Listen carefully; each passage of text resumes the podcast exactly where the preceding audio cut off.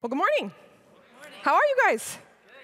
Doing good. It's great to see you. Great to be with you. Um, like Donnie shared, my name is Mackenzie Matthews. I am our connections pastor here at Timberline, and thank you guys so much for being here. Thank you for joining us online, and a special hi to our friends in Traditions. We sure appreciate you all. Uh, well, today we are continuing our series we've been in in the book of Mark called Jesus Hope, Help, and Healing, where we've been focusing on Jesus what he did with his life and his ministry through the book of Mark. This morning, we are looking at a very well known, very influential account from Mark chapter 12, verses 13 to 17. I want to read it together and then I want to break it down to try to ask what is Jesus saying and what does he have for us today? So let's just dive right in, shall we? You guys ready for that? Okay.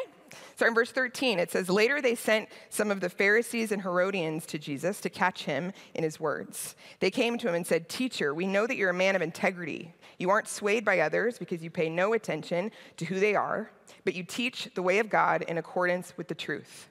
Is it right to pay the imperial tax to Caesar or not? Should we pay or shouldn't we? But Jesus knew their hypocrisy. Why are you trying to trap me? He asked. Bring me a denarius and let me look at it. They brought the coin, and he asked them, Whose image is this? And whose inscription?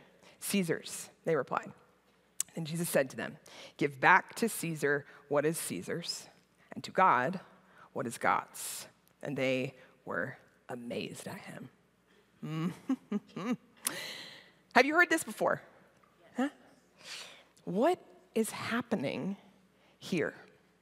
We could sum it up by saying it's a loaded question and a stunning response. So, to fully grasp this, we got to read the room, right? Understanding the context is key, always, always. You want to really understand scripture, you have to do the work of learning the context.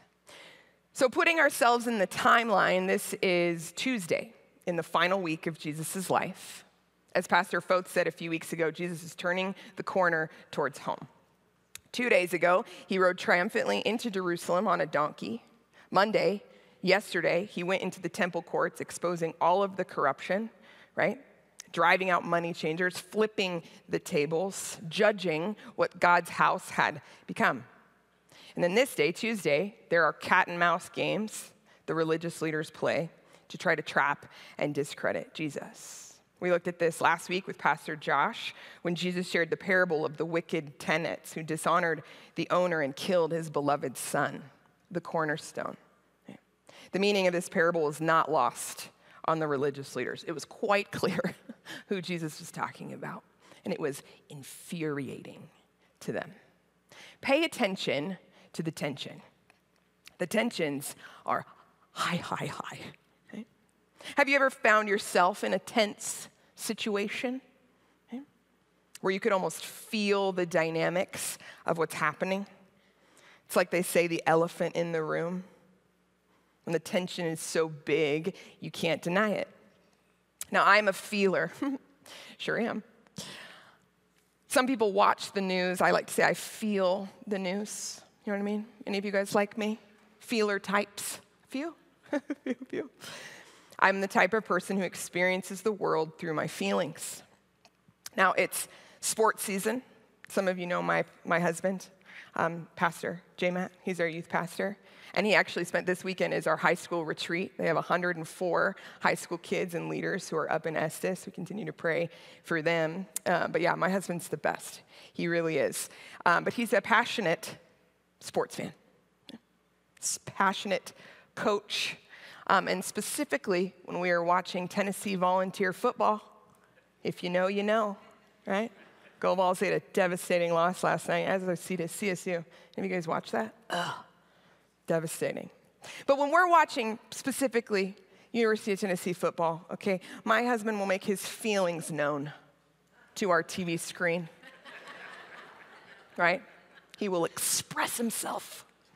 And it feels like conflict to me, right? It has nothing to do with me, but it feels like tension. Now, he's passionate. I love that about him. But again, I experience the world through my feelings. It's not always a good thing, but it's definitely how God made me.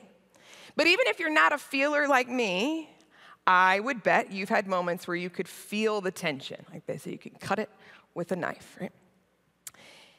It's that kind of tension that's the backdrop of this account. Pay attention to the tension. If you notice the first verse here, we could just read right past it. It says, Later they sent some of the Pharisees and Herodians to catch Jesus in his words. Right? Pharisees and Herodians. Now, we've seen the Pharisees a whole bunch, right? Who are they? They were religious leaders. They were incredibly devoted to the Torah. They were fierce about living obediently to the law. We tend to think of them like the beady eyed bad guys in these accounts, right? But they were people who were serious, very serious about their practice of faith, how they lived their everyday lives informed by the Torah. Their devotion, their tenacity is actually to be respected. But we see this hypocrisy exposed, this corruption exposed, where despite their devotion, they lost the point. Their devotion wasn't the problem, their hypocrisy was. You can be devoted to the truth and be unloving? You could be loving and neglect the truth. Both are destructive. Yeah. And we see Jesus time and time again bringing stern correction to them, and they didn't take it well. it's the Pharisees. Now, who are the Herodians? This isn't the first time we see them in Scripture. We saw them back in Mark chapter 3, again with the Pharisees after Jesus healed someone on the Sabbath. It's in verse 6, and they say, uh, Then the Pharisees went out and began to plot with the Herodians how they might kill Jesus. There's been tension for these two groups of people with Jesus this whole time. We see the mention of the Herodians only a handful of times, but we know that they're a political group. They're followers of Herod the Great.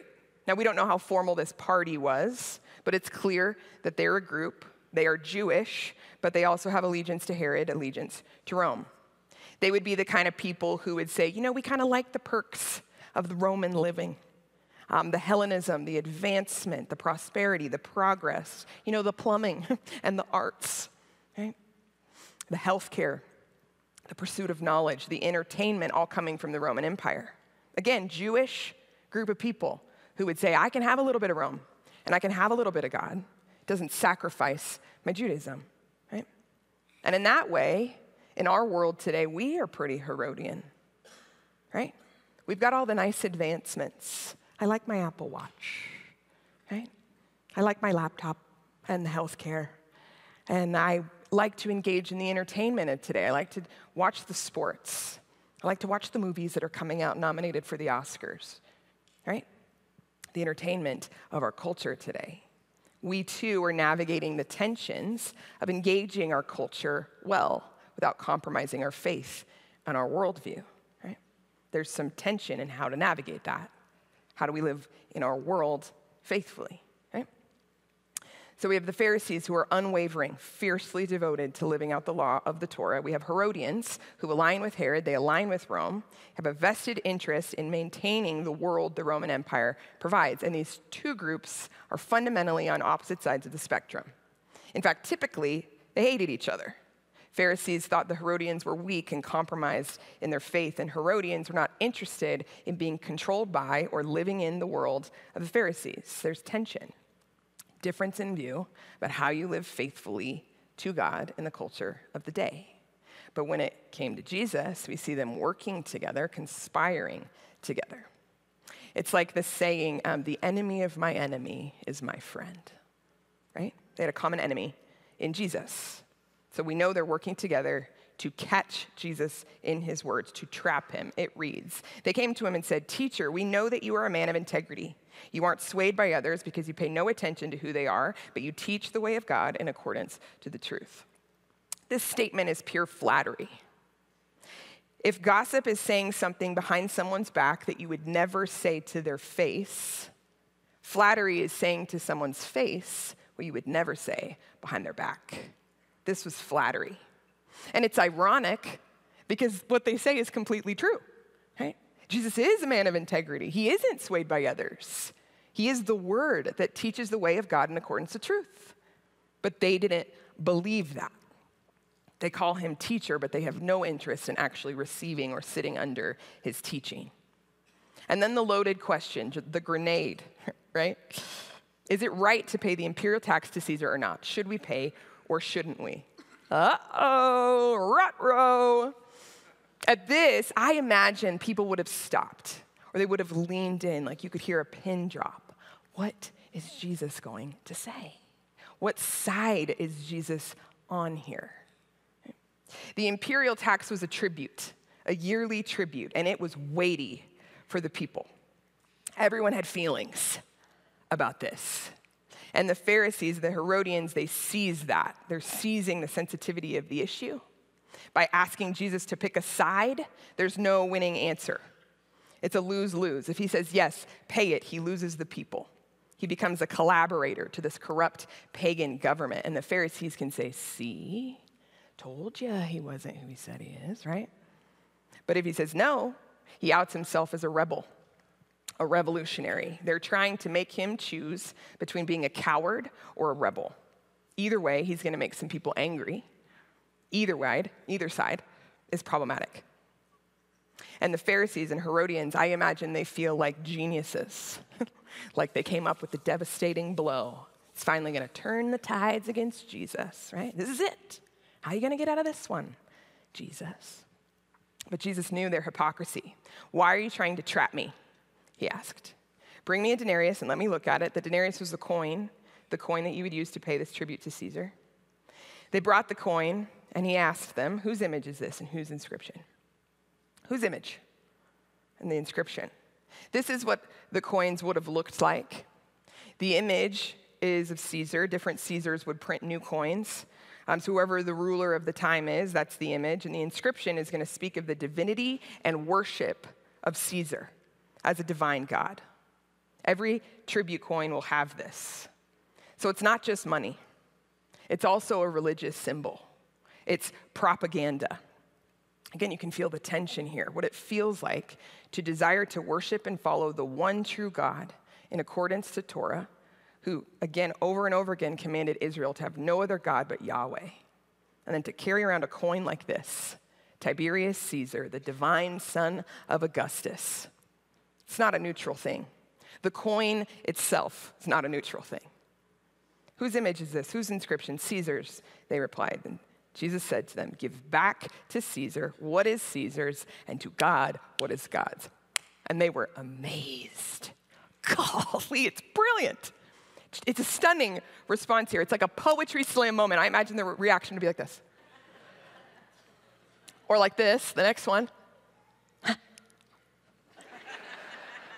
Right? Yes, stunning, stunning. Jesus does a few things with this statement. First, he legitimizes and limits governing leaders. He tells them to pay the tax, but he makes a distinction in their worship. Governing leaders deserve honor, but in God alone we place our hope and worship. Governing leaders deserve honor, but in God alone we place our hope and worship. Think about it. Jesus doesn't say, um, Caesar's a bad dude, so resist because of his character. Or Caesar's pretending to be divine, so reject his authority because of his false ideology. He doesn't say, wait until he acknowledges me before you obey him. He doesn't. But he also says, not everything belongs to Caesar. They were all looking for a Messiah who would overthrow the government. But Jesus proved himself to be a good tax paying citizen of Rome, despite all that we know. What do we do with that? Bigger question What does it look like for us to be good citizens, despite all we know about the governing system we find ourselves in? In 1 Peter 2:17, we're told to show proper respect to everyone. Love the family of believers, fear God, and honor the emperor. Honor the emperor. Honor a pagan emperor. We see God intentionally choose and use Nebuchadnezzar in the book of Daniel, an oppressive, offensive ruler in the days of the Jewish exile in the Old Testament. He was awful. The people in governing authority, they will answer to God. And our charge as believers is to pray for anyone in authority, whether we agree with them or not. whether we would want to hang out with them or not. We are to honor the office they hold, and that is how the Bible would lead us. And we're people of hope because we're citizens of God's kingdom. We're citizens of Larimer or Weld County or wherever you might be watching from, right? Most of us, citizens of the USA. But ultimately, these citizenships will expire. Our ultimate citizenship, dare I say, our primary citizenship, God's kingdom, the kingdom of light, our heavenly citizenship will not expire. We can put our hope in that coming kingdom, which is breaking in all the time. We can be confident in the end game of this story, and it's that confidence that should change how buoyant we are in our world. Right? If all you have to look forward to is here, in this world, then of course politics will inevitably have an outsized significance. If everything is about here and now, if that's the perspective, then the hope will always be in the outcomes of the next president, the next promises, the next governing term, and those are important, but they're not the place for all our hopes. Um, did you guys know there's an election coming? Did you know that? Yeah, surprise. There's an election coming. Speaking of tents, right? Those of us who are followers of Jesus, who want to be faithful to God and His kingdom, what is the posture?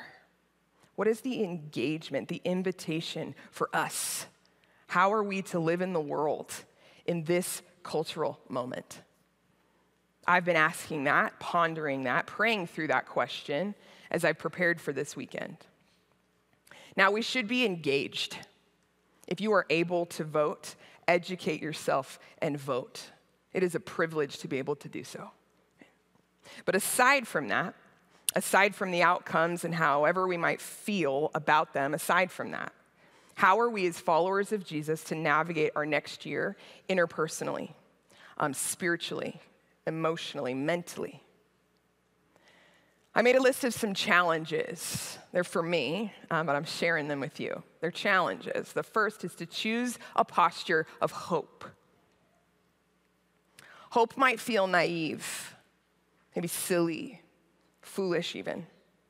But in light of the resurrection of Jesus, in light of eternity, and remembering that our God is a God who's making all things new, says He's able to do immeasurably more than we could ask or imagine if we are focusing on Him, His power, His presence, His love, and delight in us, then we ought to be the most hopeful people in every room. I asked myself that. What would it look like to be the most hopeful person in every room? I want to be. Now, one way that I cultivate this in myself um, starting with prayer. I have a prayer wall in my office. I want to show you a picture of it. It's my office. Welcome. And this is my prayer wall. You can kind of see I have uh, three sections. Well, you can't see very well, but there are different colored clips that represent each section. I have a section of prayers. These are measurable, tangible things that I am praying for. The answers is in the middle. It's things that I that once were on the prayer side. And then I have a section of miracle things, things that I will declare a miracle, and I don't want to forget them, right? And I've been doing this for several years. It didn't start this big. I promise it started smaller. But it's done a few things for me. First, it's cultivated in me um, a gratitude. It's a way of reminding myself of the places and ways that God has shown up for me and for the people in my world that I have prayed for when I am prone to forget. It reminds me that prayer does actually change things and that God is still active in my world, legit, tangibly. When I go to pray, I'm faced with how God has answered me before in my prayer wall. And it challenges me to pray boldly and to remember the things that I've committed to praying for. Feel free to steal the idea. I'll give you the dimensions later. And even if you don't want a wall or if that looks big and overwhelming, it says it's like, it looks like I'm really faithful. I actually need it because I'm not so faithful. Right? But writing down your prayers, however you might do it, it's a challenge for you to cultivate the posture of hope. That's the challenge. The second is to look for opportunities to be charitable, actively looking for them, especially to neighbors who may be on the other side of the political aisle from you, right? Hopeful and prayerful for our enemies. Now, I don't have enemies. Genuinely, I don't feel that kind of animosity for anyone. But when I think of the political climate of our day, I think people with differing political views, especially passionate ones, can feel like enemies. Right? What might it look like to be charitable, kind to a fault? You know, Romans 2 said it's God's kindness that leads us to repentance. The word for repentance means to turn around or to change your mind. So if I want to change someone's mind, or if I just want to have a conversation, a genuine dialogue about the things of life with the people around me, kindness leads. But what might it look like to be really over the top about that? Really extra, if I could say that. I love the play and the movie Les Miserables. Have you guys seen this? Les Miserables? Early on in the story, Jean Valjean, the main character, after being freed from 19 years of hard labor, he's taken in by a local bishop in a Christian charity. And Valjean, in a hasty moment, steals the bishop's silver. He flees in the night. He's caught, and he's brought in the next morning to the bishop to be accused of the truth. He's a thief. So he's drug in for his moment of reckoning, and the bishop, seeing him, turns and grabs two candlesticks, saying he forgot those too. It's a beautiful moment, touching moment of charity and kindness, it's a little over the top, right? I want to be like that, over the top with charity and kindness, looking for opportunities to be charitable. The third challenge is to be slow and thoughtful with words. I've been so convicted lately in my time in Scripture of the power of what we say of empty words or thoughtless words, to be slow to speak and quick to listen, like it says in James. It's not easy. It is not my baseline. I'll tell you that. I tend to leak at the mouth, if you know what I mean. Right? But particularly in a tense season like election season will be, being careful with our words is vital. I tell my middle school and high school friends when it comes to social media if you wouldn't be comfortable with whatever you're writing in a message or a comment being plastered on a billboard with your name on it, or even on your t shirt, like it's on your t shirt for everyone to see that you said that, if you wouldn't be comfortable with that, don't say it. Don't say it. If you are a Christian, if you're known as a Christian, and you have Bible verses in your social media bios, but you wound with your words and your aggression on the internet, it's time to reevaluate.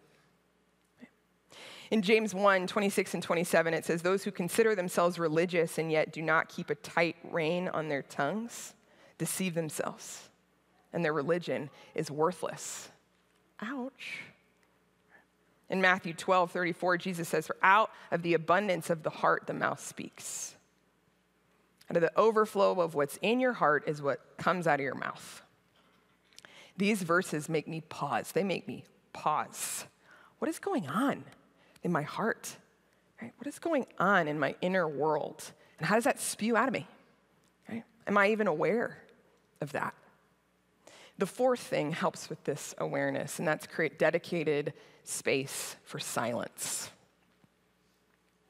Studies say that our culture is now the loudest or the noisiest it's ever been in history. It's possible to have sound or noise fill every waking moment of the day. Right?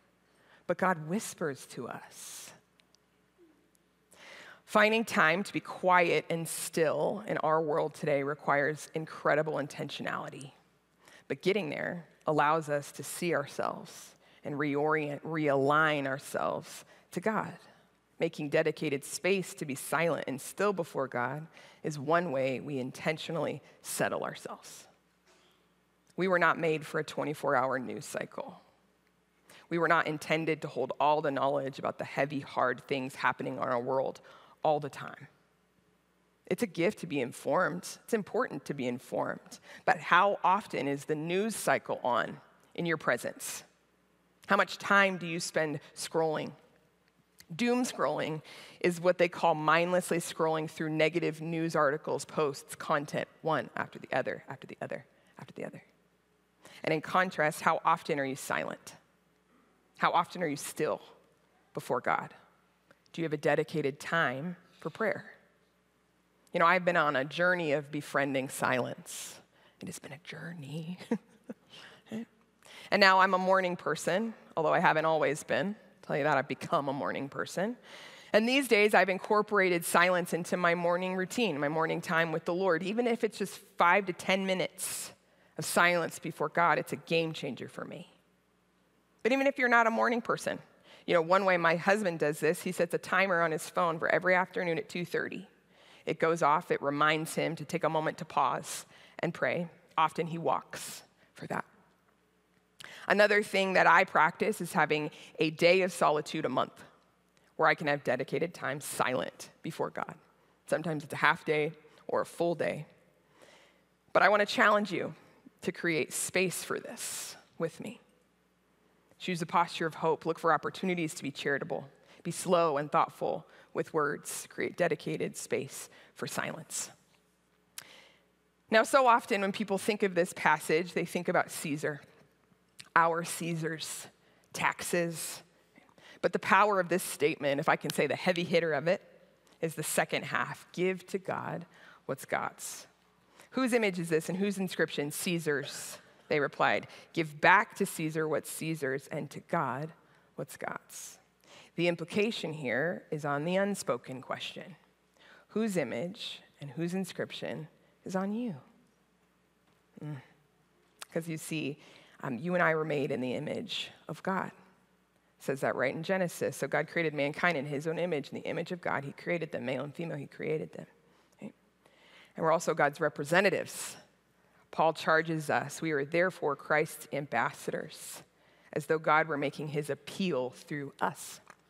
We're made to represent him, to image him, to say, Gosh, you want to know what God is like? Watch me. Watch my humility, my patience, my grace, my generosity, my service, my love, my buoyancy, my hope. We will certainly fail. We will say too much or not enough. We will misrepresent our good God in our world, and our culture. Most certainly, we will. And again, God is there to meet us, to offer us forgiveness and grace so we can again know and experience the love and delight of God again and again for me, for you, for all people, that all, my, all people might be reconciled to Him because of His grace and goodness towards us that we share with the world. We are God's ambassadors. Whose image, whose inscription is on you? Right? The question being asked about taxes is much smaller than the answer that was given. It's as if he says, Oh, give Caesar his pennies. This is about you. This is about you. Give Caesar his coins. He printed them, right? But don't you ever give him your worship. So, how then do you give God what's God's? Some versions use the word render. Give back. Give back to God what's God's. Sometimes we live our lives like we have control over way more than we actually do, right? We're little control freaks, aren't we? Everything we have, everything we receive, every breath we take, every beat of our heart, we are not in control of. We are stewards. Remembering this, acknowledging this, and surrendering control is an act of worship, right? So, what things do you need to render to God in your life right now? Are there areas that you're holding maybe tight fisted? Maybe it's time, finances, um, relationships, fears, dreams, something you're trying to make happen. Whatever it is for you, we have the opportunity to place ourselves before Him, place those things before Him like an offering right? As an act of worship. So now we're going to have a moment of silent prayer before God. I want to give you that. I want you to use this moment to talk about whatever this has brought up in you with God. Even if that means um, naming the things that you, you don't feel ready to release yet. You don't know how to release them yet. That, be honest about that before Him, right? What things do you need to render and give back to God in your life right now? Take a moment and pray over that.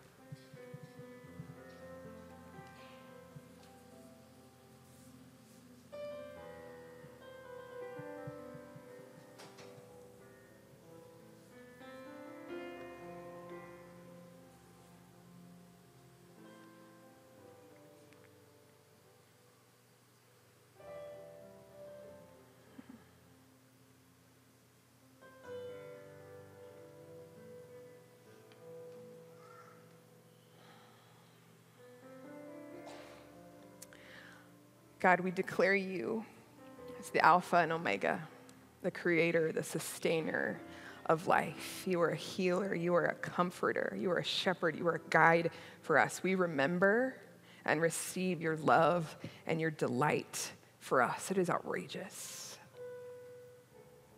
If you're here and you've never placed your trust in Jesus before and you want to, you could just pray this short prayer with me God, I want to follow you. I want to know you. And right now, I come before you. I receive your forgiveness for my sin. I surrender my life. I trust you for my future. I want to, God. Thank you.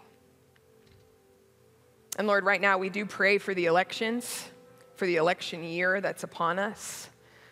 God, we are so thankful for the freedom we have in this country for the privilege it is to have a democracy like we have, especially with all that's going on in the world right now, God. Lord, we pray for our government leaders, the people coming to mind right now. We place them before you. Those running for office, all of them. God, we, we pray you would meet them, empower them, direct them. We ask for your discernment, your wisdom, your guidance. And we pray you would go before us in this next year. We pray for your kingdom to come on, on earth as it is in heaven. Yes, God. Help us to be buoyant. Give us the strength to trust you, to be people of hope in our world. We need you, God. Lord, and we do just pray for our high school students who are in Estes right now. We pray you would draw near to them, that they would draw near to you. This would be a moment in their stories that changes the directory of their lives. Thank you, God. And thanks for your love. We'll never get over it. It's in your name we pray. Amen. Amen. Appreciate you guys. You guys can stay in this posture if you'd like to. We're going to continue to worship the song, I Surrender, right? I Surrender. You can stand if you're able, or feel free to stay seated as we worship.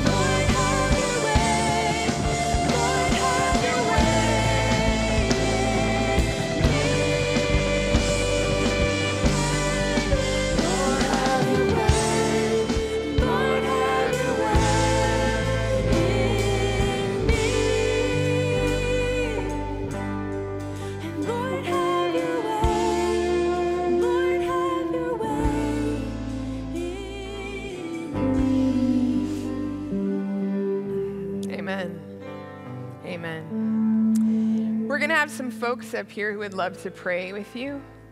If anything was brought up to the surface, especially if maybe you prayed that prayer with me for the very first time, I am really want to encourage you to come back and receive prayer from these folks or come back and visit us at the Welcome Center. We want to support you.